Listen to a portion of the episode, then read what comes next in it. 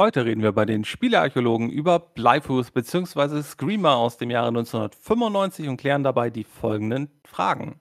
Seit wann uns Jeff tatsächlich schon begleitet? Bei welchem unserer Archäologen das Spiel sich einen festen Platz im Herzen erobert hat? Auf welcher Strecke man der Kantenglättung bei der Arbeit zusehen kann? Warum sich das Spiel in der VGA-Version so anders spielt als in Super VGA? Das alles und noch viel mehr gleich nach dem Intro.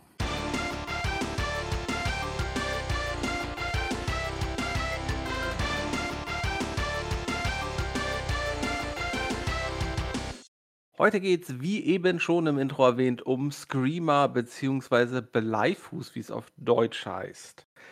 Fjalk, kannst du mir ein paar Fakten zu dem Spiel nennen? Wann ist denn das erschienen? Welche Firma hat es entwickelt? Ähm, das äh, Spiel ist erschienen 1995, in dem Jahr, wo ich meinen ersten eigenen PC äh, erworben habe, meinem Konfirmationsgeld komplett auf den Kopf gehauen. Die Firma, die dahinter steckt, äh, hieß Graffiti und äh, heute, heute bekannt unter dem Namen Milestone. Graffiti hat sich nach dem ersten Teil in Milestone umbenannt. Published wurde das Spiel damals zumindest in Europa von Virgin Interactive. Virgin war ja so in den 90ern, würde ich sagen, doch zwischendurch ein Durchstarter. Die haben dann einiges hier in Europa vertrieben für ein paar Jahre, wurden dann aber später, ich glaube in den 2000ern, haben sie einfach dann die Spiele Sparte, die Videospielsparte abgestoßen. War aber, ja, gerade so Mitte der 90er bis Ende der 90er recht ja, recht bekannt. Es gab dann ja zum Beispiel in Großbritannien auch die Virgin Megastores und so. Waren ja auch ein Musiklabel, war eine Fluglinie etc. Heutzutage fliegt man mit Virgin ins Weltall. Also gibt es immer noch. Milestone gibt es auch immer noch, da kommen wir nachher sicherlich noch zu. Bevor Bleifuß erschien, hatte Graffiti eigentlich erst ein Spiel veröffentlicht. Äh, Graffiti, nur eben kurz, um es zu sagen, wurde 1994 gegründet, unter anderem durch Antonio Farina und einige andere Kollegen, die mit denen er vorher schon zusammengearbeitet hatte. Da gibt es, ist aber auch bei uns auf der Webseite verlinkt, eine echt spannende Zusammenfassung, wie sozusagen Screamer entstanden ist, aber auch so ein bisschen was zu diesem italienischen Softwaremarkt der 80er und 90er, also gerade 80er, ganz viel wurde dort natürlich raubkopiert. Und äh, in den 90ern war es auch häufig noch so, dass auch in den italienischen Spielezeitschriften, dass so Spiele bewertet wurden. Ja, also so für ein italienisches Spiel ist es ja ganz gut was irgendwie halt hieß, ja, also außerhalb von Italien wird es wohl keiner kaufen. Das fanden einige Entwickler damals nicht gut und die hatten dann eine flotte 3D-Engine entwickelt und haben damit einerseits ein Spiel veröffentlicht, was nicht so erfolgreich war, Iron Assault. MacWarrior-Spiel hat nur so mittelmäßige Bewertungen bekommen, würde ich sagen. Und sie hatten aber halt noch dieses andere Eisen im Feuer, weil diese 3D-Engine Ursprünglich in der ersten Demo war das irgendwie so ein Raumschiff, was so durch die Welt flog und da gab es so ein paar Gebäude, um die man rumflog und das war eigentlich alles ganz cool. Aber sie stellten schnell fest, irgendwie macht das nicht so viel Spaß, warum machen wir daraus nicht ein Rennspiel? Und dann haben sie es ein bisschen umgestrickt, aus den Fliegern wurden Autos und es ging ab auf Pisten. Das führte dann ähm, dazu, dass sie in Verhandlungen mit Virgin Interactive, als sie das mal vorgestellt hatten, äh, waren die ganz begeistert von und wollten das Spiel umgesetzt, äh, unbedingt umgesetzt haben. Und das hat dann Graffiti auch gemacht. Was ich krass finde, sie haben das Spiel innerhalb von neun Monaten entwickelt. Man muss dabei aber auch bedenken, das sagen sie dort auch, sie hatten in der Regel richtig, richtig lange Tage, also auch mal 12 bis 16 Stunden Arbeitstage.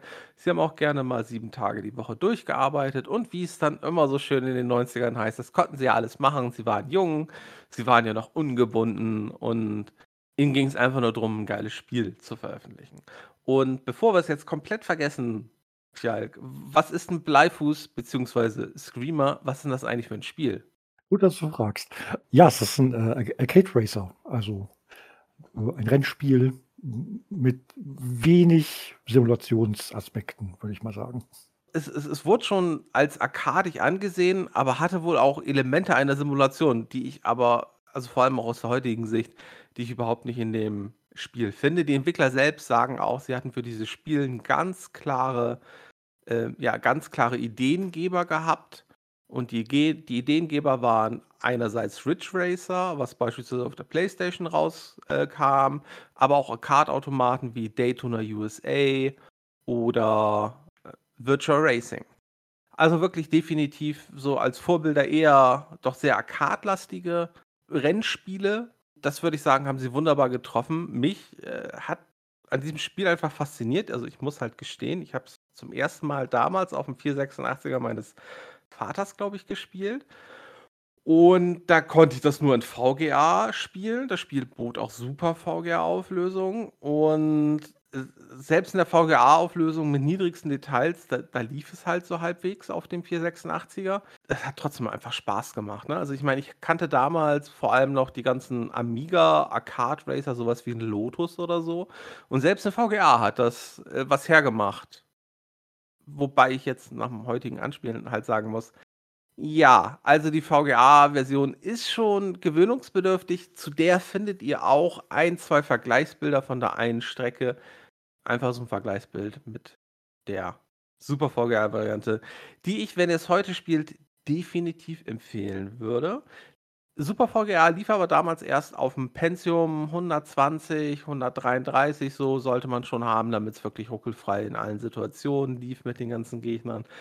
Das war Ende 95 doch schon High-End. Weißt weißt du noch, du hast ja gesagt, ähm, von der Konfirmation spannend, ich habe mir von der Konfirmation damals 'ne Stereoanlage geholt. Das woll wollten meine Eltern so, haben meine Brüder auch gemacht, musste ich dann auch machen. Äh, weißt du noch, was das für 'n Computer damals war? Äh, es war 'n 486er, hat mich 1.999 €, äh, D-Mark D-Mark damals gekostet, glaube ich. Also, es war wirklich mein mein komplettes Konfirmationsgeld. Und, äh, der, ähm, der der der Turm selber war designt von jetzt, äh, komme ich grad nicht wie wie hieß dieser berühmte Designer noch? Ko Konomi, Koloni? Okay, also von Koloni oder so, okay. Ja. Müsste noch mal googeln. Äh, damals relativ bekannt. Äh, ja, ich weiß nicht, ob das irgendwas am Preis noch gemacht hat. Ähm, er war eben nicht eckig, sondern vorne 'n bisschen abgerundet und hatte so 'ne ja, die Klappe war dann eben mit so 'm handschmeichlerischen Griff und nicht einfach irgendwie ja, keine Da das Ahnung. war ja damals echt de der der Zeit Jahre voraus, weil also der der klassische PC, würde ich ja noch sagen, bis in die frühen 2000er war ja einfach 'n viereckiger Kasten. Du hattest vorne Ja. dann also grade das Big Tower, du hattest vorne dann irgendwie deine mehreren Laufwerksschächte und, äh und das war's. Und hinten hattest du einen Lüfter. Äh, mehr kann man sich heutzutage gar nicht mehr vorstellen. Aber aber gut, äh, kommen wir zurück zum Spiel. Also, wir haben einen Arcade Racer, der sehr an die Automaten angelegt war. Und das ist auch das, was mich damals an dem Spiel fasziniert hat. Und eine Sache, die ich immer noch sagen kann, wenn ich heutzutage 'n neuen PC kriege oder Windows mal neu aufsetze oder so was, eine der ersten Sachen, die ich mache, ist, ich installiere mir, äh, den Galaxy Client von Good Old Games und ich installiere mir Bleifuß und drehe 2, 3 Runden, um zu gucken, ob Bleifuß auf dem PC läuft. Das ist jetzt heutzutage natürlich kein Hardwaretest mehr, weil das läuft ja auch heutzutage dann über so 'ne DOS-Box et cetera. Also alles alles kein Problem mehr. Aber Bleifuß ist für mich irgendwie immer noch so 'n Spiel, zu dem ich einfach total gern zurückkomme, weil es ist einfach also, ich fand das damals und was was mich fasziniert hat, damals hatte ich halt ich hatte 'n PC zu Hause. Also, mein Vater hatte 'n PC zu Hause, mein meine Brüder hatten dann auch also, mein einer Bruder hat dann auch irgendwie kurz darauf auch sich 'n Pentium geholt. Das war toll, weil da konnte ich das Spiel dann auch in Super VGA spielen. Ich hatte damals in der Schule 'n paar Kumpels, die die hatten halt 'ne Playstation. Oder die hatten so Sega Saturn muss es damals gewesen sein. Und da hatten die diese geilen Arcade-Rennspiele. Und so was wollte ich auch zu Hause haben. Und mit mit Bleifuß hatte ich so was zu Hause. Weil es ist ja also, es ist ja wirklich sozusagen dieser der der der Blueprint für 'n für 'n Arcade-Rennspiel, ne? Also, du hast irgendwelche Autos, du hast Strecken, du gibst eigentlich nur immer nur Vollgas, du schlitterst um die Kurven. Das macht einfach Spaß. Da gibt's 2 Sachen, die die mich heutzutage vielleicht sogar eher stören, also, stören würden beim neuen Rennspiel, die ich damals aber toll fand, war, wenn du 'n Rennen fährst, egal ob's jetzt 'n Einzelrennen ist oder ob du in der Liga fährst, du fährst ja nicht nur gegen die Konkurrenten, sondern du fährst ja auch immer gegen die Zeit. Du hast ja immer diese, ähm, wie heißen sie, diese Count Eckpunkte. Oder Ja, genau, diese? Wegpunkte, wo du dann halt wieder Ja. zusätzliche Zeit kriegst. Und das war halt was damals, was, ähm ich meine, wie alt war ich da, als es rauskam? 15? Also, keine Ahnung, ich habe es wahrscheinlich irgendwann 96 gespielt. Ähm, wahrscheinlich irgendwann ich habe es auch sicherlich nicht direkt zum Erscheinungsdatum bekommen, sondern 'n paar sicherlich 'n halbes, 3/4 Jahr später. Diese diese Checkpunkte und so, das hat mich einfach mega, mega fasziniert und das war halt das, ne? Also, ich keine Ahnung, ich war damals auch mal irgendwann mit der Schule oder mit'm Fußballverein war ich damals auch mal nach England gefahren mit'm Bus und da sind wir mit 'ner Fähre von Calais nach Dover rübergefahren und ihr fragt euch: „Ja, warum erzählt er jetzt so 'ne Geschichte, weil er mit der Fähre gefahren ist? Was hat das mit 'm Arcade-Rennspiel zu tun?“ Auf dieser Fähre hatten sie natürlich, anders als bei uns, ähm, diese ganzen Arcade-Auto Ar Arcade-Automaten stehen.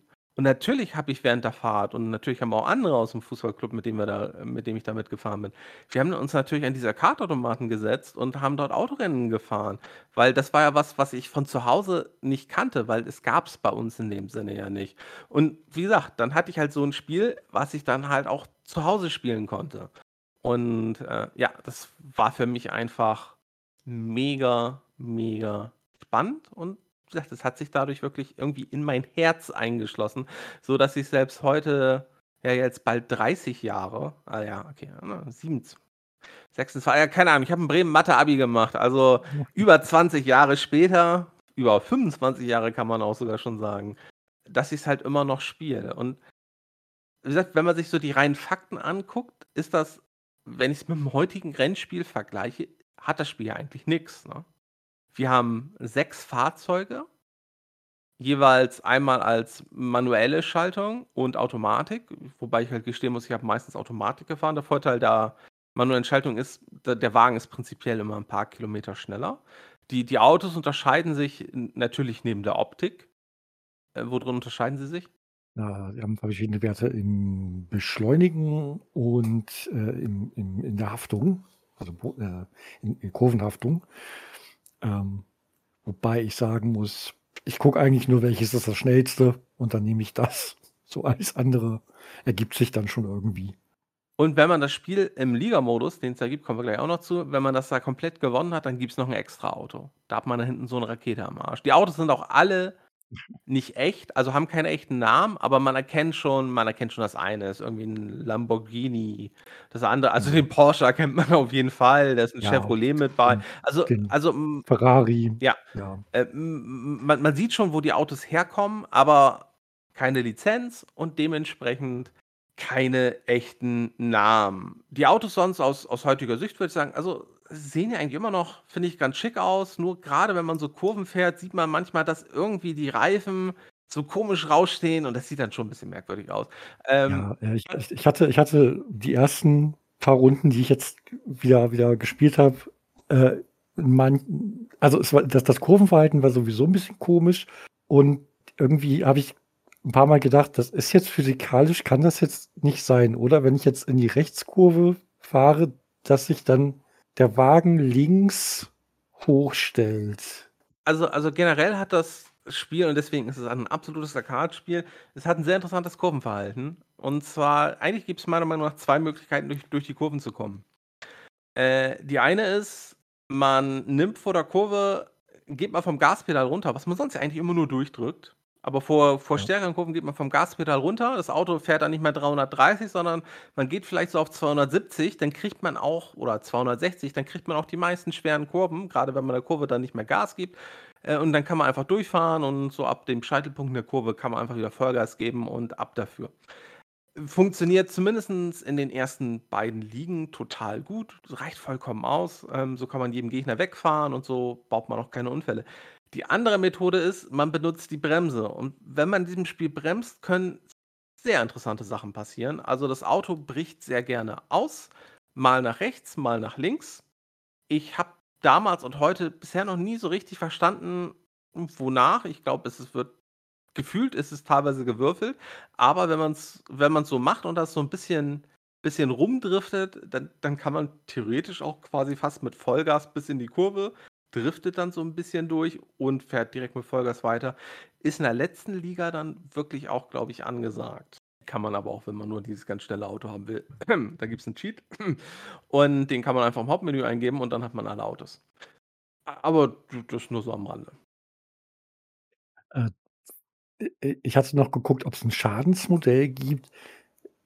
Irgendwie ja gar nicht, ne? Das ist ja wirklich Nein, also ne, aber das wäre jetzt also grade auch für 'ne Kartracer zu der Zeit 'n Schadensmodell, ui, ich weiß nicht. Also, das hätte ich jetzt Ja, also ich hatte ich hatte wenigstens gedacht, dass dass es ein ein, äh, optisches gibt, aber da habe ich wohl an irgend anderes Spiel gedacht, weil selbst das nicht. Und ich habe es dann irgendwann mal probiert. Also, ja, der Wagen bricht gerne mal aus in engen Kurven, wenn man zu schnell reinfährt. Das das, äh, passiert.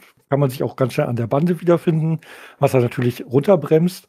Aber ich habe es wirklich nur einmal und das eigentlich auch mehr oder weniger mit Absicht geschafft, dass sich der Wagen überschlägt. Das ist ja mit eines der der coolsten Features eigentlich, ne? Also, wenn du wirklich so mit Vollgas irgendwie in 'ne in 'ne Kurve reindonnerst und dann in die Bande rein, dann macht dein Auto so 'n schönen Looping unfreiwilligen. Und was ist Ja. eigentlich das Nervigste, wenn dir das passiert? Wenn wenn du grade auf Platz 1 bist und in in höheren Schwierigkeitsgraden beziehungsweise Ligen fährst, dann, äh, ja, dann dann dann weißt du schon, okay, die nächsten 6 hinter mir, die ziehen jetzt erst mal wieder weg. Also, dann bist dann quasi auf auf ziemlich langsam runtergebremst und musst dich erst mal wieder auf die Strecke zurückdrängeln und das das das ist wohl Genau, das ist richtig. Aber eigentlich das Nervigste ist, grade falls du dann überholt wirst, der Kommentator. Ach, Jeff, ja. Also, er er er er heißt nicht Jeff, aber der der bei den, äh, neueren Formel-1-Teilen, der der Mensch aus der Boxengasse heißt ja Jeff und der hat genauso unnütze oder nervige Kommentare drauf. Deswegen heißt er in anderen Spiel äh, der Kommentator, äh, in anderen Spielen, der dich mit irgendwelchen Weisheiten ärgert, für mich jetzt auch überall Jeff.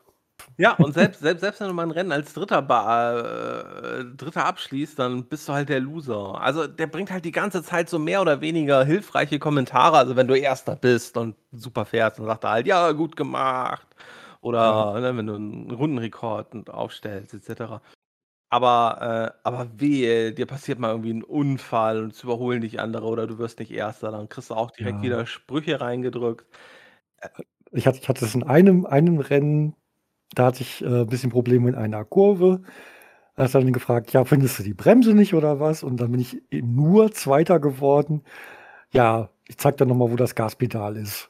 Und ich dann auch dachte: „Ja, Jeff, toll, supi.“ Ist, glaube ich, auch eher diesem Arcade-Gefühl geschuldet, dass sie dass sie das so übertrieben haben und und nicht so einen Colin McRae-mäßigen 3 links, über Hügel 2, rechts, Ja. Ja, ja, scharfe ab ab und zu sagt er ja: „Die nächste Kurve ist tricky.“ Ja.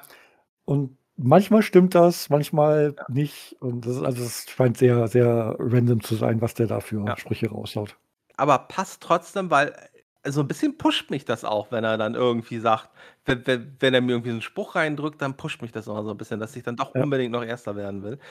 Zu diesem Pushen zählt aber für mich auch dazu die Musik, die ich, äh, auch jedes Mal anhabe, viel zu laut meistens. Ähm, die also, sind mehrere äh, Musiktracks, die kann man auch während des Spiels theoretisch auch ändern. Äh, und dann kann man ins Menü gehen, dann wählt man die Musik aus, wie mit so wie im Auto mit so 'nem CD-Player. Finde ich auch also, sehr schön, stimmungstechnisch passt es auch.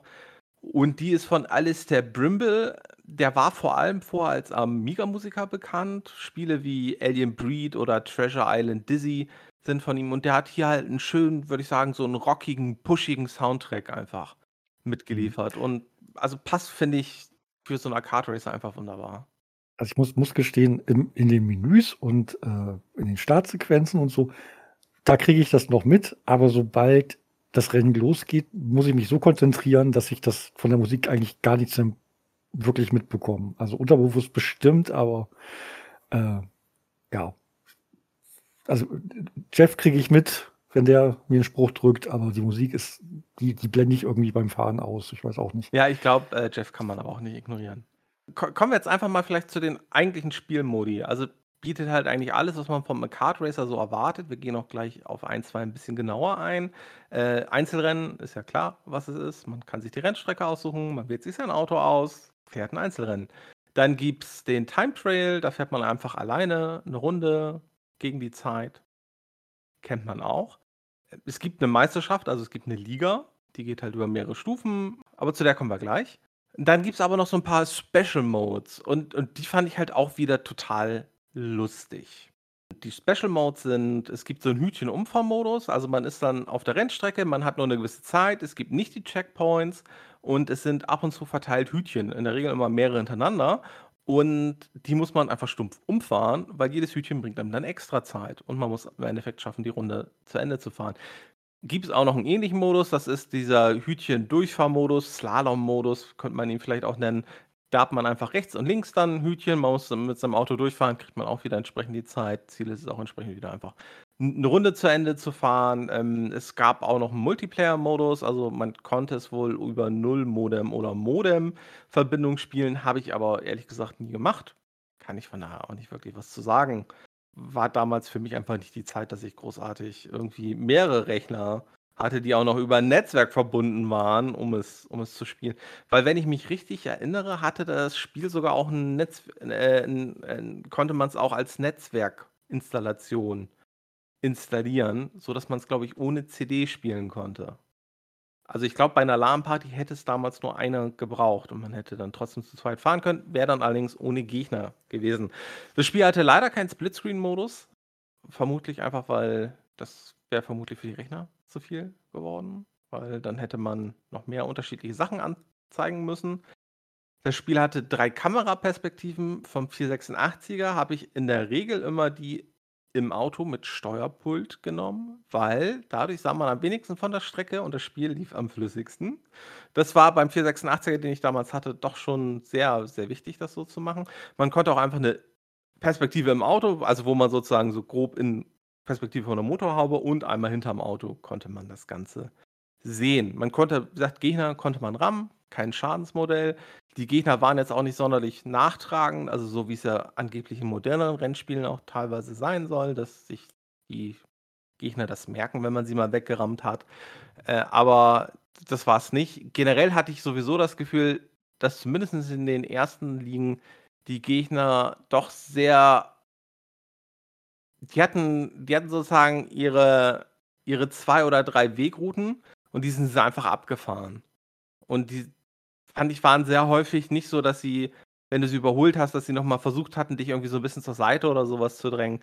Habe ich jetzt nicht unbedingt gesehen. Das passierte vielleicht mal, wenn du auf ihrer Route warst in der Kurve, dann haben sie dich vielleicht mal touchiert und vielleicht auch mal weggeboxt dadurch.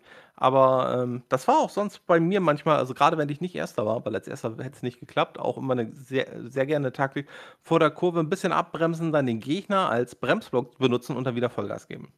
Was aber auch schief gehen kann, weil manchmal hat sich dann auch einfach selber mit rausgehauen. Ja, no risk, no fun. Also ich meine, im Arcade Racer, da, ne, YOLO, you only live once und so, ne? Also ich meine, das musste man, obwohl, ja, das ist ein bisschen sehr viel später gewesen, aber ja, das musste man einfach mal probieren. Aber beim Meisterschaftsmodus, den fand ich damals richtig cool und auch heute spiele ich ihn immer noch ganz gern. Man, man wählt ihn aus, ähm, wählt dann sein Drei-Buchstaben-Kürzel, also auch so wie man es früher von Spielen aus den 80ern, 90ern kennt, ne, für die Highscore und drei Buchstaben Ja. Was ich halt cool fand, dann kamen halt mehrere Rennen. Um in der Liga weiterzukommen, musste man eine gewisse Punktzahl erreichen. Man musste dafür nicht unbedingt immer Erster werden. Das hat auch theoretisch, glaube ich, mal gereicht. Ein oder zweimal konnte man vielleicht auch Zweiter oder Dritter werden. Auch nur die Ersten haben Punkte bekommen. Und vor jedem Rennen konnte man das Auto wählen. Das heißt, man konnte theoretisch wenn man wusste, das ist irgendwie eine sehr kurvige Strecke, hätte man eigentlich dann das Auto mit mehr Grip nehmen können, was vielleicht weniger schnell ist. Und wenn man weiß, keine Ahnung, zum Beispiel die erste Strecke, Palmtown, dann nimmt man einfach die schnellste Rakete, die man findet. Ja, wie gesagt, also ich habe meine, meine Auswahlkriterien sind da sehr, sehr überschaubar. Ich habe dann immer den, den Hammer genommen, der so ein bisschen nach Lamborghini aussieht und 332 Spitze macht. Auf jeder Geraden, egal wie lang sie ist. Aber ja, genau. Das, also das, das, das, da hätte man bestimmt noch, um dann irgendwie äh, den Highscore nochmal um ein paar Sekunden drücken, äh, sich, sich die anderen Wagen auch nochmal angucken können. Aber auf meinem PC spiele ich alleine und deswegen bin ich überall Erster. So. Ja, aber also ich habe zum Beispiel auch ganz gern den Tiger, glaube ich, genommen. Also vor allem auf den kurvigeren Rennstrecken, weil der halt wirklich, mit dem konntest du halt wesentlich schneller und einfacher durch die Kurven fahren. Mhm. Und das war mir dann meistens wichtiger. Aber, aber sonst kommen wir vielleicht mal zu den Rennstrecken. Also im Laufe der Liga hat man sechs Rennstrecken. Die fährt man, wie auch die Autos, gibt es die in zwei Varianten, und zwar vorwärts und rückwärts. Ne, sechs Rennstrecken klingt für, klingt für heute nicht viel, wenn man aber guckt, so ein Ridge Racer hatte damals, glaube ich, nur eine Rennstrecke oder zwei. Also mit Varianten und so einem ganzen Kram, aber insgesamt war das eigentlich nur ein Grafiksetting und hier haben wir jetzt halt mehrere unterschiedliche. Kannst du vielleicht was zu diesem erst, zur ersten Rennstrecke, zum Palmtown, zu diesem Stadtkurs sagen? Das ist, würde ich sagen, typischer amerikanischer Speedway, also so, so ein mehr oder weniger oval, wobei da sind es dann noch vier, vier Kurven. Nee, zu dem kann ich, glaube ich, am wenigsten sagen, weil das ist wirklich für, für mich war das, war das der langweiligste. Also, das am Start dann noch, das da, da nehme ich auch noch am meisten war mit diesem, diesem Footballhelm, der sich da irgendwie dreht und diesem großen Monitor, wo irgendwelche Autos drüber fahren.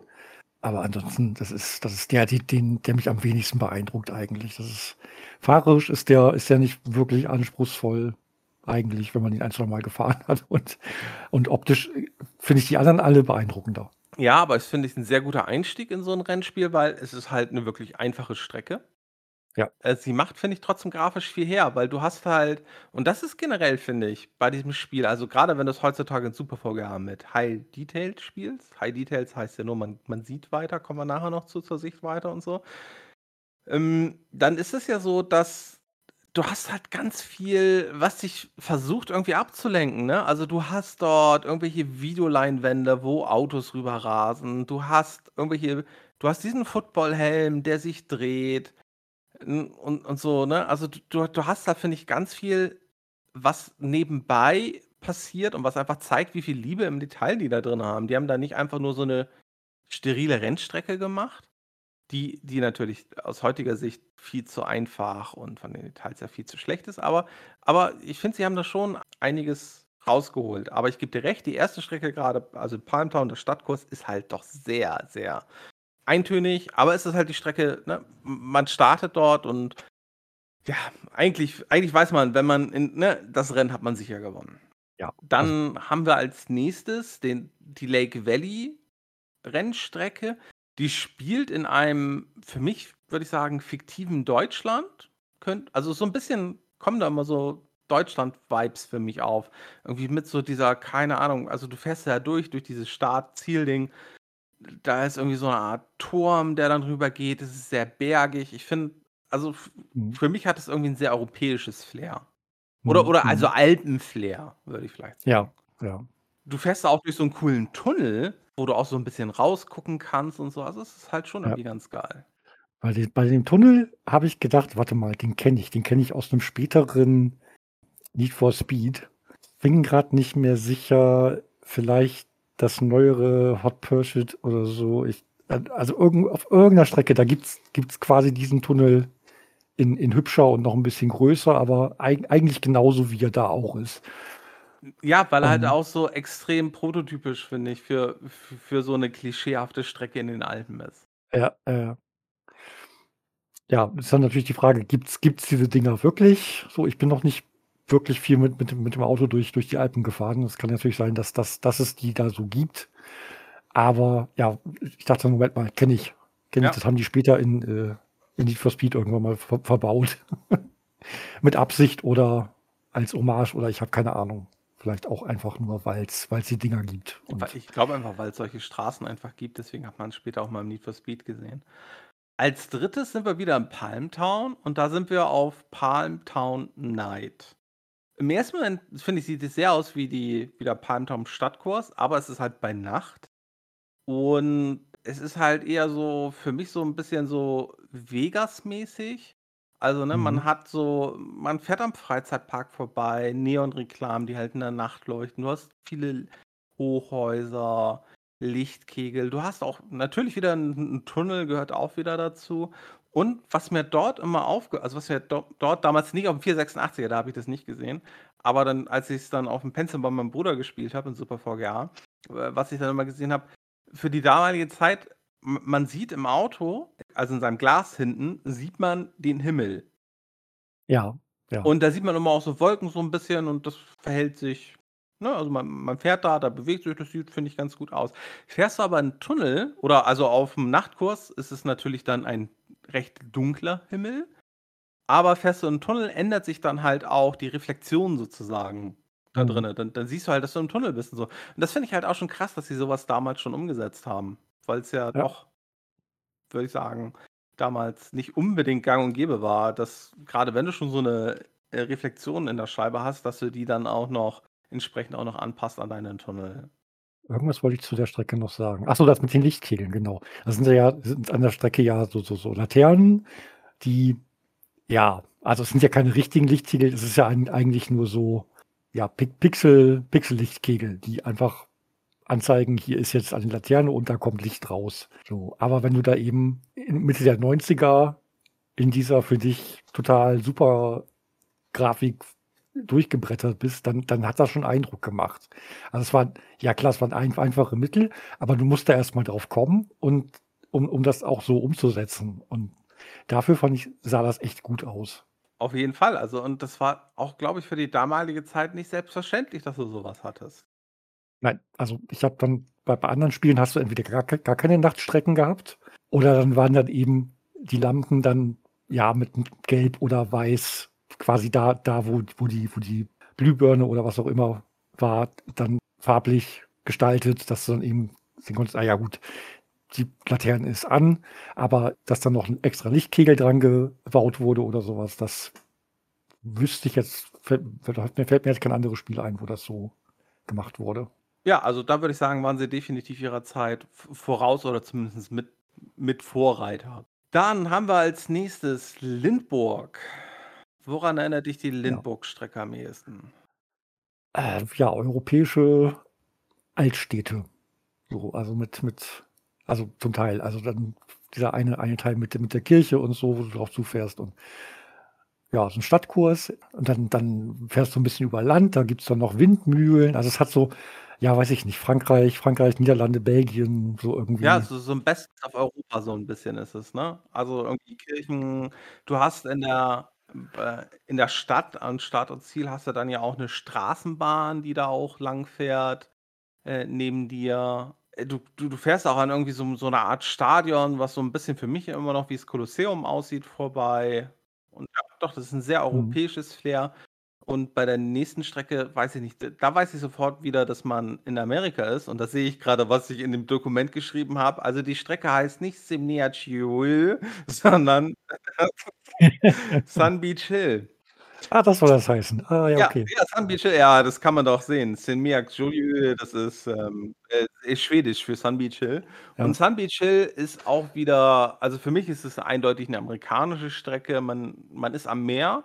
Mhm. Man hat 'n man fährt am riesigen Hafengelände vorbei, wo Verladekräne ihrer Arbeit nachgehen. Man kommt an Hotels riesigen Hotels vorbei. Es ist auch 'ne Strecke, wo man ich also, gefühlt ist es, glaube ich, die längste Strecke, also, von der Rundenzeit her. Also, so Mhm. was wie Primetown fährt man, glaube ich, in guten 30, also, sagen wir 35 Sekunden 'ne Runde. Bei Sun Beach Hill brauchte ich ich glaube, mein Rekord also, ist meine Bestzeit ist irgendwie, glaube ich, aktuell 1,32 oder so was. Und was ich halt spannend finde, man fährt bei Start und Ziel los und kommt später in der Gegenrichtung noch einmal dort vorbei, bevor man dann wieder durch Start und Ziel kommt. Man hat dort auch 'n Meeresufer, es fliegen, äh, Flugzeuge, äh, landen dort die ganze Mhm. Zeit über und man fährt meiner Meinung nach über die Golden Gate Bridge. Ja, sieht sieht so 'n bisschen aus, ja. Und da da das ist auch das das einzige Mal, wo ich dachte also, dieses dieses Aufploppen, da hat das was, weil diese diese Hängetragevorrichtung, weiß ich nicht, so 50 Meter vor dir oder so ploppt das dann ja immer auf. Da da hat das so 'ne so 'ne dynamische Unterstützung. Also, es ist ja 'ne lange Gerade, aber da hat das irgendwie was, finde ich, wenn wenn so wenn's dann dann das sich vor dir aufbaut und erst mal wieder hochgeht, dann geht's wieder runter, dann geht's wieder hoch, dann geht's wieder runter. Das da da ist es am wenigsten störend, dieses dieses, äh, Aufploppen von von Gegenständen vor dir. Bevor wir vielleicht zur letzten Strecke kommen, äh, reden wir doch drüber. Also, weil du hast es grad schon erwähnt, aufploppende Landschaften. Ja. Das war halt damals 96, 95, auch 96, 97 war das, glaube ich, einfach so 'n generelles Problem. Also, man muss einfach auch sagen, aus heutiger Sicht, man man sieht ja, dass Also, erstens, die Landschaft ploppt auf. Sollte man nicht auf hohen Details spielen, sondern auf niedrigen, ploppt sie sogar noch teilweise viel eher auf. Da das war halt damals schon ein sehr großes Thema. Als ich jetzt die Tests gelesen habe, da war es noch nicht so das Thema. Das fing dann irgendwie so 2, 3 Jahre später an, als die ersten Rennspiele das Problem sozusagen so ein bisschen beseitigt hatten. N natürlich hat das Spiel die ganze Zeit im Hintergrund irgendwelche Backdrops, die man die man sieht, wenn dort nichts angezeigt wird. Aber generell ist es ja so, dass in diesem Spiel ähm, man es ist ja die Straße modelliert und dann direkt der Straßenrand und dahinter nichts. Und das siehst du ja auch ab und zu. Also, gerade wenn du irgendwie von so einem Berg runter in eine Kurve fährst, siehst du ja, dass dann da irgendwie, keine Ahnung, sagen 10 Meter neben der Strecke ist noch was modelliert und dahinter ist dann Leere. Deswegen ist ja auch teilweise wohl auch, dass, ähm, dann erstmal irgendwelche Schilder, die über der Straße hängen, äh, noch, noch kommen, damit du nicht, nicht aus Versehen siehst, dass dahinter ja noch gar nichts ist. Ja. Also kam mir, kam mir öfter so vor. Ja, nee, da, da gebe ich recht. Also sie haben schon versucht, das zu verstecken und ähm, mein, einer der Gründe, warum die Spiele damals so viele Kurven und wenig Graden hatten, war, eine Kurve schränkt die Sichtweite ein. Ja. Und das war halt damals ein wichtiges Konzept, was umgesetzt wurde. Also gerade natürlich beim PC-Spiel ist es ja noch viel schwieriger als damals zum Beispiel beim Konsolenspiel, oder bei Automatenspielen, weil du dir ja nicht so sicher sein kannst, was da für eine Hardware drin steckt. Also, ne, mhm. ne, was jetzt der Fiat für einen Computer hat oder was der Bacon dann für einen Computer hat oder Bacons Bruder, was er für einen Computer benutzt. Das, das wusstest du damals ja alles nicht. Dementsprechend mussten sie es halt irgendwie so gestalten, dass es auf dem, dass es prinzipiell spielbar bleibt und dazu gehörte damals halt gerade bei 3D-Technik, wir sind ja noch vor, gerade bei Bleifuß 1 sind wir ja noch vor den 3D-Beschleunigerkarten. Da war das halt so, dass, also da gehörte das bei den 3D-Autorennspielen dazu, diese aufploppende Landschaften. Erst wenn, als dann wirklich diese 3D-Beschleunigerkarten, glaube ich, rauskamen und die Entwickler dann wirklich die Sichtweite, also die, die äh, erhöht haben, erst dann wurde es dann auch, glaube ich, in den Tests teilweise ein Thema, dass die Landschaft aufploppt. Ja, vorher war das, war das einfach so, weil es technisch nicht anders möglich war und Richtig, weil sonst hätte man diesen Detailgrad nicht hingekriegt. Also diese ganzen bewegenden Elemente, diese Straßenbahn, die da fährt, die Flugzeuge, die fliegende Helikopter, äh, die Windmühle, die sich dreht und so, das hätte man alles sonst nicht so untergekriegt. Und dann wäre es halt doch ziemlich dröge gewesen. Und da hat man es einfach gerne in Kauf genommen. Und man muss ja auch sagen, es gab ja auch auf jeder, also nicht auf jeder, aber auf einigen Rennstrecken gab es ja auch noch Elemente, mit denen du sozusagen interagieren konntest, also diese umfahren kannst. Ja. Es gibt da manchmal Hütchen oder so kleine Verkehrsschilder, die du dann einfach äh, mit durch die Gegend kegeln kannst. Ja. Also Und die, die, Hütchen, die Hütchen umzufahren, das, das hatte ich dann in, in äh, späteren Ligen, ähm, weil ja dann, dann ich eben mehr auf meine, meine Mitfahrer achten musste oder äh, mal die Kurve anders nehmen musste, weil zu viel Verkehr war oder so je nachdem, wie du die, mit welcher Geschwindigkeit du die triffst, war das von stimmig beeindruckend, wie die so wegfliegen, bis zu, okay, wahrscheinlich fliegt die jetzt, fliegt der, der Kegel jetzt noch bis zur nächsten Karte oder so. Das, also Genau, ja, zwei Rennstrecken gab, wieder findest du ihn dann. Genau, genau. Also es gab, gab so, gab so Physikeffekte, sag ich mal, die, die zwischen, zwischen realistisch und total übertrieben waren. Was aber jetzt für 'n Arcade-Racer zu der Zeit auch, glaube ich, jetzt Ja, also damals hat man es wahrscheinlich einfach nur: „Ey, geil, der der Kegel fliegt weg.“ Und jetzt aber jetzt jetzt habe ich eben äh, jetzt fällt es eben auf, dass es je nachdem, was du damit anstellst, äh, mehr oder weniger gut aussieht. Was hier bei Sunny Beach noch noch mehr auf mir noch aufgefallen ist, das ist was hast ja vorhin schon gesagt, diese diese sich bewegenden Dinge am Straßenrand, äh, dass die ablenken und so da ist es mir besonders aufgefallen. Also diese Hafenkräne mit den Containern. Jetzt nicht unbedingt, ja, weil, weil die so, so beeindruckend sind, sondern weil die teilweise in der Bewegung so übertrieben sind. Also die, die schleudern die Container, die sie am Haken haben, mehr hin und her, als dass sie irgendwie irgendwas Sinnvolles damit machen. Und das, das ist dann das, was dich ablenkt, weil du denkst, was das zur Hölle? Was, was soll das so? Ja, sie, sie wollten halt, glaube ich, einfach die Animation zeigen. Also ja, ja, heutzutage würde man solche Verladekräne vermutlich sich wesentlich langsamer bewegen lassen. Das damals, das, ich glaube, da ging es einfach nur darum, sie wollten möglichst viel zeigen, hey, komm, hey, wir können ja Verladekräne und die bewegen sich auch noch und ja. ähm, und da bei der Strecke habe ich auch gedacht, ich würde gerne mal die kom komplette Strecke so von außen sehen, das ganze Modell. Äh, weil es gibt da eine Kurve, so eine Steilkurve, glaube ich, da kommst du ein bisschen erhöht rein und, und verlässt die quasi tiefer dann wieder. So, und daneben ist ein Gebäude. Und während du die Kurve passierst, habe ich immer das Gefühl gehabt, das Gebäude bewegt sich. Das ist keine Ahnung. Also wahrscheinlich tut es das nicht, aber das ist so, das, das ist so seltsam gestellt, als wäre das nicht wirklich Teil der, der Karte. Und äh, ich hatte also das Gefühl, die Karte ist auch gar nicht größtenteils auf, äh, auf, auf einer Ebene. Also so ein bisschen, als wenn, wenn die Karte an sich ein bisschen gebogen wäre, auf, also auf so, so, so, einer, so einer Halbkugel oder sowas. Okay. Also, Ich, ja, ich glaube, ich weiß, welches Gebäude du meinst, aber ich, ich Also- glaube, das ist ein Punkt, der, der trifft eher noch auf das zu, was du da auch noch selbst ergänzt hattest, dass teilweise auf, weil es halt so ein frühes 3D-Spiel ist, dass teilweise diese Perspektivkorrektur, dass, dass die manchmal ganz komisch aussieht und dass es manchmal zu komischen Ergebnissen führt. Also du hattest das ja vor allem für vorausfahrende Autos gesagt, dass, dass man Ja. die dann teilweise im komischen Winkel sieht. Du hast das Gefühl, der, der fährt total schräg, der fährt aber quasi gerade vor dir, aber aus irgendeinem Grund Ja, ja, weil er der, weil der auf so einem, so einem, so einem Straßendreieck, Polygon, was auch immer gerade ist, das noch nicht geglättet wurde für, Ja. dein, für dein Fahrzeug. Also das, das ist bei der, bei, der, bei der nächsten Strecke, über die wir noch reden wollten, bei, bei, bei Sandrock, da ist mir das, da gibt es eine Kurve, wenn du Mhm. die anfährst, die, da siehst du, die besteht vor dir nur aus Dreiecken und jedes guckt in eine andere Richtung, sozusagen. Also, und dann fährst du drauf zu und dann, dann kommt die Kantenglättung und dann kannst du da auch gerade durchfahren. Also schräg gerade, Kurve eben. So, aber äh, ja, da, da war das. Und wenn du da eben noch ein Fahrzeug vor dir hast, dann hast du das eben teilweise so, dass es ja schräg links versetzt, schräg rechts versetzt, dass du gefühlt aufs Dach guckst oder sonst irgendwas. Also, Und, und glaub mir, in der VGA-Version war das noch viel krasser. Ich, ich sehe ja gerade den Test aus der PC Games und den finde ich eigentlich total toll. Äh, das schreibt Petra Maueröder, Maueröder, hat in ihrem Statement geschrieben, Bleifuß bietet die momentan schnellste und üppigste VGA-Grafik in diesem Genre und kommt in Sachen Spielspaß prominenten Vorbildern wie Ridge Racer und Daytona USA sehr nahe.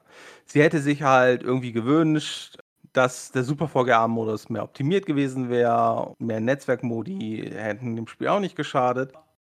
Wenn du das Spiel mal im VGA gespielt hast, dann sieht es noch mal, es sieht halt echt noch mal ein ganzes Stück anders aus. Dein Auto ist im VGA-Modus gefühlt im Verhältnis größer und alles, was, also je weiter Sachen von dir weg sind, desto mehr im Verhältnis sind sie noch kleiner als, als du es in der Super VGA-Version hast, was es dann teilweise noch viel ulkiger meiner Meinung nach macht, wie das aussieht. Also es ist halt echt, heutzutage, ich würde es halt nicht mehr im VGA spielen. Also ich habe das Spiel auch so in Super VGA in Erinnerung und spiele es mittlerweile auch immer so. Aber du hast es schon erwähnt, wir hatten noch eine sechste Strecke. Ja. Über die haben wir noch nicht geredet. genau, Sandrock. Das ist, ja, das ist der Wilde Westen. Also US USA, Wüstengebiet mit Canyons und einigen Tunnel, Tunnels und äh, ja. Das so ein bisschen Vegas mit Ja, genau, Casinos, genau, genau. Ja, glaub. Irgend, irgendwo ist auch so, kommt auch, man fährt auch an, an so einem Schriftzug vorbei, da steht nicht Las Vegas drauf, aber irgendwas, was, was so klingen soll wie Las Vegas. Ja, und, und auch mit einer Eisenbahn. Ähm, die fährt aber, glaube ich, diesmal nicht. Ich glaube, die steht da einfach nur in der Landschaft. Und ja, ja, wie du gesagt hast, absolut wilder Westen. Gerade wenn man von Sun Beach Hill kommt, ist wieder, finde ich, ein gutes Stück kürzer, ist Mhm. aber ge gefühlt mit die kurvigste Strecke. Ja, ja, da gibt's auch, gibt's auch, ich glaube, es sind sogar zwei S-Kurven direkt aneinander. Da musste ich jedenfalls ein bisschen üben. Also da bin ich beim, beim ersten Mal fahren, äh, hat's mich da die ersten zwei Runden immer ein bisschen rausgehauen, aber ab der dritten Runde ging's dann zum Glück. Da ist, glaube ich, die, die gemeinste Kurvenpassage im ganzen Spiel. Ja, ich habe jetzt auch beim Wiederspielen, weil ich spiele es ja nicht jede Woche. Das gebe ich ja auch zu. Auch wenn ich das Spiel wirklich, wenn es einen Platz in meinem Herzen hat. Ich spiele es nicht jede Woche, sondern aber so alle paar Monate. Häufig spiele ich dann aber nur bis Lindburg. Vielleicht also so die ersten vier Strecken durch, weil Sun Beach Hill ist mir schon fast zu lang. Das klingt total merkwürdig, weil dauert ja auch nur Ich habe keine anderthalb Minuten Zeit. ja, aber es 3 Runden fährst du ja immer. Also sind's ja dann 4,5, sagen wir mal 5 Minuten, weil Ja. ich brauche ja schon meistens eher 1,40. Ja. Äh, und dann fahre ich Sandrock gar nicht so häufig. Und als ich's jetzt gespielt habe und dann die Liga gespielt habe, ich glaube, ich war dann nicht mehr in der Starterliga, weil die hat auch nicht alle Rennstrecken, sondern ich war dann, glaube ich, in der zweiten oder in der zweiten Liga. Auf jeden Fall, wo man schon alle Rennstrecken fährt, alle Rennstrecken in der normalen äh, Reihenfolge. Und da habe ich bei Sandrock doch tatsächlich dann das Rennen in der dritten Runde kurz vor Ende hergegeben, weil ich kurz vor Ende diese blöde S-Kurve halt nicht hinbekommen habe. Weil ich da natürlich dachte, Mhm. oh, bist durch und viel zu schnell rein. Zu spät gebremst, Auto ist komplett ausgebrochen, ich bin in die Bande geknallt, ich habe mich überschlagen und dann habe ich die beiden, also die beiden hinter mir, vor und schön an mir vorbei und dann kam halt Jeff an und brachte mir einen Spruch, bist ja nur Dritter, muss wohl noch mal irgendwie Fahrstuhl oder so ein Kram. Und dann dachte ich mir auch so, ja, danke, Jeff. Aber finde ich gut, dass wir ihn jetzt Jeff nennen. Ja. Es gab zu diesem Spiel noch so ein paar Sachen, die wir auf jeden Fall noch erwähnen müssen. 1996, also im, im Jahr nach dem Erscheinen, also das Spiel erschien Ende 95, die Tests in den Zeitschriften sind in Ausgabe 1295, 196 zu finden, also sprich wirklich Ende 95. 1996 erschien eine, ein Rennspiel, das hieß Martini Racing. Und wenn man sich das mal angeguckt hat, sah das irgendwie ziemlich ähnlich aus. Das hatte nämlich drei Strecken von Bleifuß und ein Alfa Romeo 155. Ist erschienen, weil Martini Racing damals irgendwie ein Jubiläum hatte, kostete dann dafür auch nur 30 Mark und beinhaltete neben dem Spiel halt auch noch eine CD mit ganz viel Videomaterial zur Renngeschichte, also so ein bisschen Hintergrundinfos. Das Spiel selbst hat eigentlich richtig gute Wertungen gekriegt, also 88% PC Games, PC Joker, ähm, also grundsätzlich eigentlich immer acht, also gute 80er Wertungen. Ähm, Powerplay 84 oder 88 für den Multiplayer-Modus, PC Player mit 82% ein bisschen schlechter und hat sich auch ganz gut verkauft. Und zwar hat sich das Spiel so gut verkauft, dass Virgin gesagt hat, hey, wir brauchen einen Nachfolger. Und wie heißt der Nachfolger zu Screamer? Bleifuß 2. Genau, Screamer 2, Bleifuß 2. erschien ein Jahr später. Wer jetzt irgendwie denkt, es ist sowas wie FIFA 2022 und 2023, nein, der hat sich geirrt. In diesem Jahr ist ganz viel passiert, was aber auch teilweise mit an den 90ern liegt. Man muss ja bedenken, das Spiel selbst, würde ich sagen, am PC konkurrierte es, denke ich mal, mit dem Need for Speed. Im Vergleich dazu ist das erste The Need for Speed, wie es ja damals, nee, äh, es hieß ja korrekt, Road and Track Presents The Need for Speed. Das war auf jeden Fall eine Simulation. Also im Verhältnis zu diesem Spiel. Vor allem von der Steuerung. Ich fand, die Kurse wirkten noch realistischer als im Bleifuß, wo die Kurse halt meistens irgendwie. Ja, weiß ich nicht. Irgendwie. Also es ist eigentlich zu viel dann teilweise drinne gewesen. Need for Speed ist so eher ein bisschen, bisschen ruhiger, auffährt sich das meiner Meinung nach. Need for Speed hatte echte äh, Lizenzen und das Fahrmodell, fand ich, war ist wesentlich, ja, also äh, aus heutiger Sicht sagt man nicht simulationslastig, aber es ist halt nicht so dieses rein arkadige Fahr äh, Fahrmodell, Mhm. würde ich halt sagen. Und da hatten sie halt vielleicht auch gemerkt, hm, ja, ist vielleicht doch eine starke Konkurrenz und sie hätten in der Zeit halt auch ein paar andere Rennspiele gespielt. Und was hatten sie wohl gespielt? Scheinbar Sega Rally. Weil Bleifuß 2 ist ein richtiges Rallye-Spiel. Man hat unterschiedliche Pisten. Äh, also hier fährt man ja immer nur auf der Straße. Im Bleifuß 2 äh, fährt man dann halt, man hat unterschiedliche äh, Belege der, der Strecken. Man fährt mit irgendwelchen Fantasieteams gegeneinander. Noch neu war, das Spiel bot später auch noch eine 3DFX-Unterstützung. War also mit einer der ersten ähm, 3D-beschleunigten Titel oder mit in der Frühzeit der 3D-beschleunigten Titel. Sah dann natürlich gleich nochmal eine ganze Nummer besser dann aus, weil halt die Texturen entsprechend geglättet waren. Aber wie gesagt, an sich ganz anders, viel mehr, ja, ging halt Richtung Rallye-Sport. Und da auch Teil 2 noch recht erfolgreich war, gab es noch einen Nachfolger. Und der hieß? Bleifuß Fun? Nee, der ist gerade nicht gesucht. Wir sind jetzt 1997. Achso, das, das, das, äh, das, das offizielle Bleifuß-Rallye, meinst du? Genau, da sind sie aber eigentlich dann sozusagen dem Thema von Bleifuß 2 treu geblieben. Sie blieben halt im Rallye-Bereich und haben das halt so noch ein bisschen weiter ausgebaut, dass sie halt so einen schönen arkadigen, arkadiges Rallye-Spiel hatten. Also es war halt jetzt nicht eine wirkliche Simulation, war auch Bleifuß 2 nicht, aber ähm, war halt mehr mit Rallye-Sport und damit fand ich, waren sie komplett außerhalb der Konkurrenz von Need for Speed auf dem PC. Erschien Ende 97, also auch noch vor dem Colin McRae, was dann ja wirklich Richtung Simulation komplett abbog von IDOS. Nee, Codemasters, Entschuldigung. Bleifuß Rally war halt auch ein arkadiges Rallye-Spiel. Und du hattest gerade schon erwähnt, es gibt noch zwei Spiele, die eine Namensähnlichkeit haben. Bleifuß Fun, was so gar nichts mehr mit den Vorgängern zu tun hatte, beziehungsweise es sind ja noch nicht mal die Vorgänger, weil es ist ja wirklich nur, komm, wir nehmen jetzt den Namen und machen, machen unser eigenes Ding. Äh, Bleifuß Fun ist mehr so ein, ja, es ist ein Fundraiser. Es ist äh, top, nee, ist noch nicht mal richtig top-down. Es ist so, so ein so ein bisschen ja. Micro Machines, also zumindest von der Perspektive, also hast halt diese genau. schräg, äh, schräg oben Perspektive. Ja, mit, mit, so, mit so ganz seltsamen Fahrzeugen. Also ich weiß noch, es gab einen Schulbus und äh, ich glaube einen Eiswagen oder irgend so einen Imbuswagen. Und dann bist du über Strecken mit Sprüngen und äh, solchen Sachen. Es gab gefahren. Extras auf der Strecke, die man einsammeln konnte, die einen beschleunigt haben, die Öllachen gemacht haben, etc.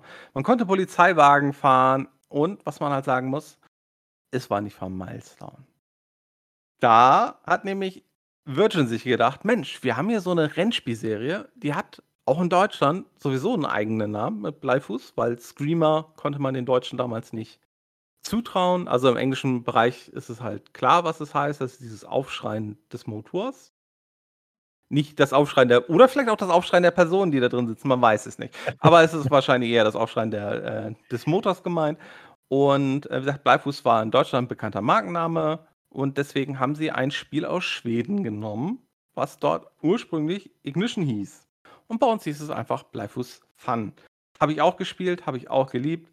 Ist ein super Fun-Racer. Ähm, genau wie Bleifuß 1 und 2 findet ihr es mittlerweile auch bei Good Old Games. Da haben wir nämlich den Punkt auch abgehakt, wie man es heutzutage beispielsweise spielen kann. Und macht viel Spaß. Es gab dann ein paar Jahre später noch einen Teil namens Bleifuß Offroad. Auch wieder vom komplett anderen Team. War ein Offroad-Racer. Hat so mittelmäßige Kritiken bekommen. War halt wirklich so ein reines Offroad-Racing-Spiel. Hatte aber halt nichts mal mit Milestone zu tun. Hast du den Teil gespielt? Bleifuß Offroad? Ja, ich habe ihn damals gespielt. Also an, an, mir ist der völlig vorbeigegangen. ja, der war um Welten schlechter als einige andere. Also für mich damals immer noch die, die für lange Zeit die Krone, äh, die Krone der Schöpfung, nicht die Krone der Schöpfung, äh, war, wie heißt es? Insane? Insane, genau. Das von ja. Codemasters. Also gerade gerade so Offroad-Sachen. Damals habe ich das auch ganz viel off online gespielt und ja, total geil.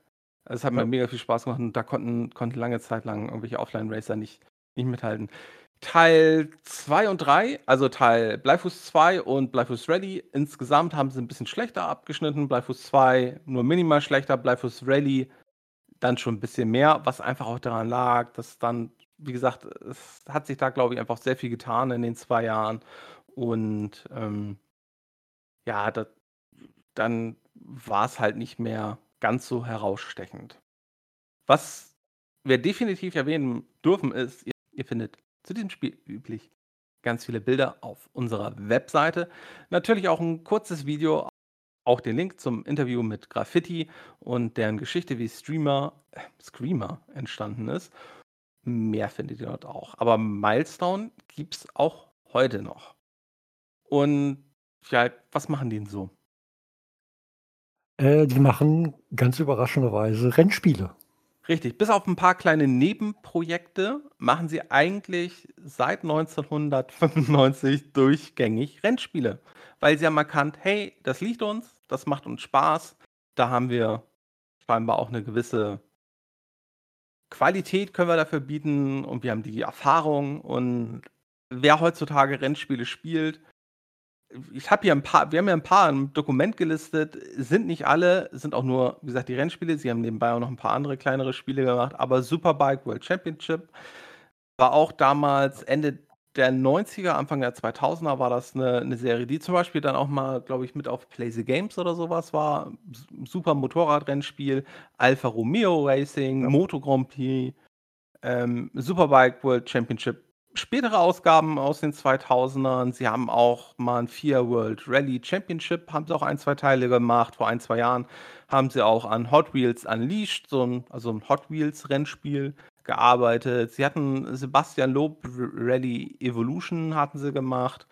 Also, sie sind dem Rennspiel an sich komplett treu geblieben und machen das bis heute immer noch. Und das finde ich eigentlich ja, ich finde das toll. Also, ne, es ist immer noch das kleine Studio, was immer noch in Mailand sitzt und dort einfach fleißig Spiele, Rennspiele vor allem entwickelt. Wie gesagt, 'n paar andere Titel gab's auch, aber die sind eher also, das waren dann auch häufig häufiger eher dann so solche solche, die dann eher für den nationalen Markt vielleicht auch waren, die dann gar nicht so großartig in 'ne andere Richtung gingen. Ähm, da haben wir ja, jetzt habe ich's natürlich nicht rausgesucht. Einen Moment. Ne, finde ich grad nicht. Also, eigentlich eigentlich sind sie, Rennspiele. Alles alles, was irgendwie 2 oder 4 Räder hat und sich schnell bewegt, das ist einfach deren Kerngeschäft und alles andere ist dann Und die meisten die meisten sind auch sind auch gut umgesetzt und ich habe von den von den Motorradrennspielen einige gespielt und die waren auch alle alle eigentlich ganz gut. Also, die wissen, was sie tun. Definitiv und ja, ich finde es einfach schön zu sehen, dass es sozusagen so 'n so so 'n kleines Studio auch einfach geschafft hat, über so 'ne über so 'ne lange Zeit auch einfach, ja, n da zu bleiben und sich einfach durch die Spezialisierung, ähm sich einfach durchgesetzt hat, dass sie halt da immer noch heutzutage einer der ja, ein einer der der wichtigen Player sind, wenn's halt um Ja. irgendwelche Rennen geht. Ich denke, wir haben zu Screamer mehr gesagt, als ich dachte, dass wir sagen. Fällt dir noch irgendwas ein, was du zum Spiel noch unbedingt loswerden musst? Zu meinem Herzensspiel. Es ist es es es hat ne, andersrum. Es ist gut gealtert tatsächlich. Es ist eins von den Spielen, denen du das Alter ansiehst, aber es ist gut gealtert, finde ich. Also, du kannst du kannst natürlich die Pixel mit der Hand abzählen, das ist, äh ja, aber es macht immer noch Spaß, es läuft flüssig und, äh, es ist es macht keinen Augenkrebs. Vollkommen richtig. Ich füge einfach noch hinzu, wie gesagt, es hat den Platz in meinem Herzen und den wird's vermutlich auch noch in 20 Jahren haben und auch dann werde ich, keine Ahnung, vermutlich in VR auch irgendwann noch mal wieder Screamer regelmäßig auspacken, weil mir macht das Spiel einfach zwischendurch Spaß, weil es ist einfach es ist für mich, äh, der prototypische Arcade Racer. Also, es bietet genau das, was ich von so 'nem Spiel erwarte und das liefert's auch nach so vielen Jahren. Da ist mir auch die Grafik egal. Und wie gesagt, Jeff, so sehr man sich, wenn man spielt so sehr man sich denkt: „Ach mein Gott“, er bleibt dafür in Erinnerung. Von daher bleiben wir dabei und sagen bis zum nächsten Mal. Auf dann. Tschü tschü.